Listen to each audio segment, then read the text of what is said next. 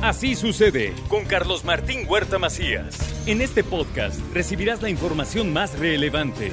Un servicio de Asir Noticias. Y aquí vamos a nuestro resumen de noticias récord.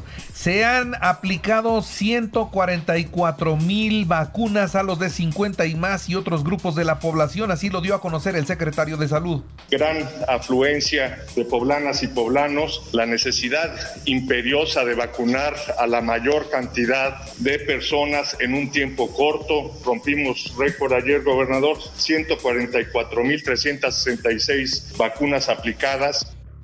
La saturación de los centros de vacunación es producto del interés de la población por asistir a vacunarse. Esto dice el gobernador y pide paciencia. Sí observamos ya la conciencia generalizada de las personas, de la gente para vacunarse. Ahora sí, ya lo entendieron todos, ¿verdad? Y están llegando y eso es lo que queríamos nosotros. Entonces, si hay una condición de máxima presencia de personas. Les pedimos comprensión, les pedimos que se entienda que es parte de este asunto. Los hoteleros piden a la población en general cuidarse para evitar que nos vuelvan a encerrar. La gente ya tiene miedo de empezar a salir, esa es la realidad de las cosas. No hemos tenido, la verdad, un mínimo de cancelaciones por la pandemia, pero este, esperemos que no haya muchas más. Yo creo que tenemos una responsabilidad todos, la responsabilidad es que nos tenemos que cuidar cada uno de nosotros.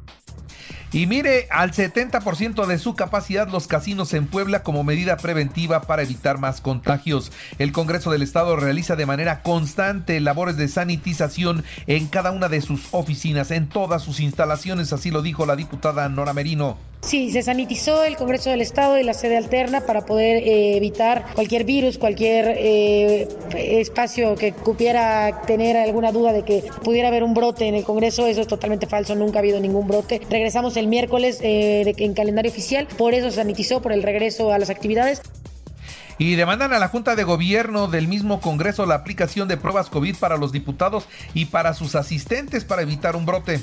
Es simplemente una solicitud a esta presidencia de la mesa directiva que en virtud de los altos índices de contagios que se están presentando y que existen actualmente por el virus SARS-CoV-2 y COVID-19, eh, propongo que se realicen a todos los diputados ya que se reincorporen el ejercicio de las sesiones ordinarias.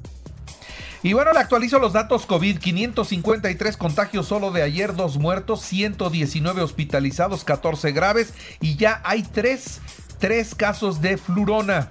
Tenemos tres casos de sindemia que ya los mandamos al INDRE para confirmación, que salieron positivos a influenza y a SARS-CoV-2. Estamos esperando eh, la respuesta de la federación. Del 17 de enero al 7 de febrero se realizará la entrega de las pensiones para el bienestar a los adultos mayores y personas con discapacidad que cobren en Telecom. Y la Coparmex la Coparmex no ayuda en el tema de la salud ni con cubrebocas. Incluso los dirigentes de las cámaras empresariales ni sus impuestos pagan. Así les dio el gobernador del estado una buena exhibida a los dirigentes del sector privado poblano. Se los digo directamente, nada han aportado, ni para la seguridad pública, ni para, los para la salud de los poblanos. Ni un peso han aportado. Me refiero a la Coparmex, ¿eh? para que siga gritando, para que salgan otra vez gritando, qué es lo que saben hacer. Y por cierto, de pagar impuestos, ni pagan. Cuando se les revisa si pagan, no están pagando. Y me guardo los nombres, ¿eh? Bueno, y los empresarios de la Coparmex de inmediato respondieron que sí pagan sus impuestos y las prestaciones laborales. De inmediato salieron a aclarar esta situación. ¿Usted qué cree? Y bueno, la fiscalía cumple una nueva orden de aprehensión en contra del Fede, líder de ambulantes de Fuerza 2000. Ante esta situación, bueno, pues el gobernador Miguel Barbosa confirmó la detención y dice está detenido por tentativa de homicidio y lesiones. Eh, este señor tiene dos órdenes de aprehensión, una por tentativa de homicidio y otra sabemos que es un líder de comerciantes, pero que realiza actividades delictivas. Él tendrá que probar su inocencia. Fue, ha sido protegido, protegido por autoridades municipales policíacas. Y el robo a transeúnte y en el transporte público, los principales delitos en la ciudad de Puebla. Esto es lo que informó Consuelo Cruz Galindo. En otras noticias, en marcha, el plan maestro en la central de abasto en beneficio de 15 mil personas entre locatarios y por supuesto consumidores. Ahí estuvo el presidente municipal Eduardo Rivera. Es una obra de una cancha deportiva, espacios públicos, insisto, para que la gente pueda disfrutar de los mismos en estas áreas verdes.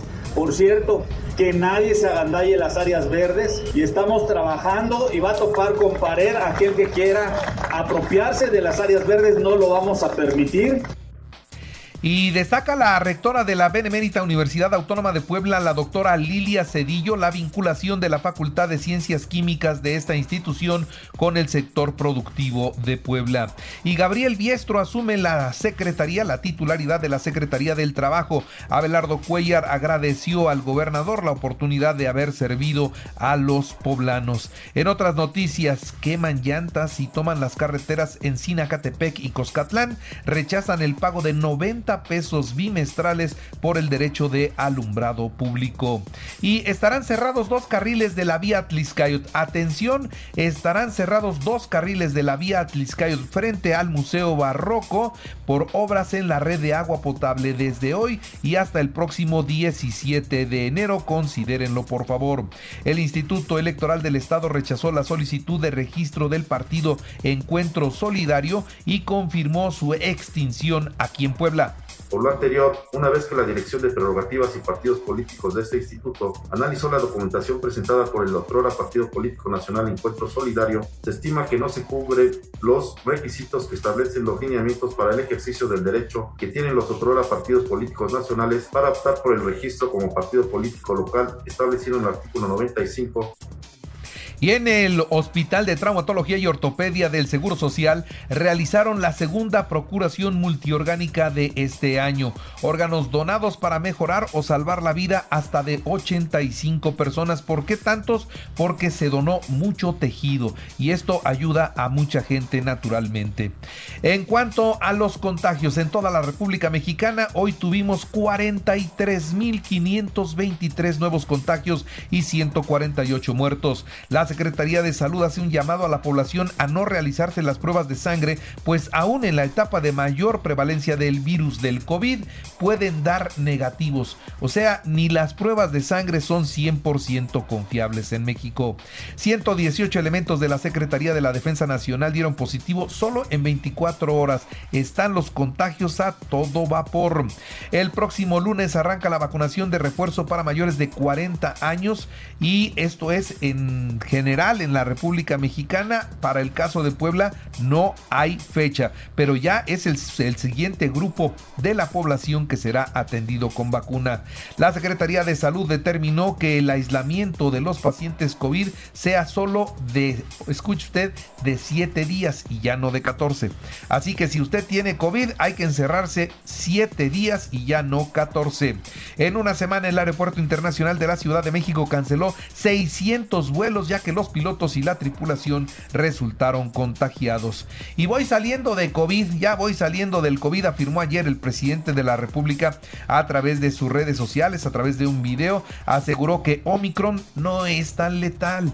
Confió en que no van a subir las hospitalizaciones y tampoco van a subir los decesos. El presidente habló del Big Vaporru, del paracetamol y de la miel con limón como elementos para aminorar los síntomas de Omicron. Afirma que pues eh, no sigue un tratamiento especial, que la variante no es tan agresiva, que es simplemente como una gripa. El presidente de México dijo también que la venta de Banamex es una oportunidad para el país porque significa el ingreso de miles de millones de pesos al erario a través de los impuestos y le mandó una indirecta a don Carlos Slim. Le dijo, bueno, tú tienes el dinero como para comprar Banamex éntrale, ¿no? También hay otra, una oferta, o no una oferta formal, sino una intención de Ricardo Salinas Pliego también de comprar Banamex. Él es el dueño de Banco Azteca. El gobierno presentó el plan de austeridad para que el INE realice la revocación de mandato, el cual fue descalificado por el consejero presidente Lorenzo Córdoba. La propuesta muestra desconocimiento de cómo funciona el órgano electoral. Hablan de personal sindicalizado y no hay sindicato. Hablan de celulares de funcionarios y nadie tiene esa prestación en el INE. Y en otras noticias, senadoras de eh, la República Mexicana presentaron una denuncia ante la Fiscalía Especializada en materia de delitos electorales y la Fiscalía General de Justicia del Estado de México en contra de ocho personas, incluida Delfina Gómez, la secretaria de Educación, por retener recursos del salario de los trabajadores del Ayuntamiento de Texcoco para apoyar las campañas de Morena. Quien le retiene recursos a su personal en el gobierno comete un delito. Y en este caso ya se impuso una multa a Morena, ya se le impuso una multa a Morena por lo que hizo cuando fue presidenta municipal la actual secretaria de educación pública.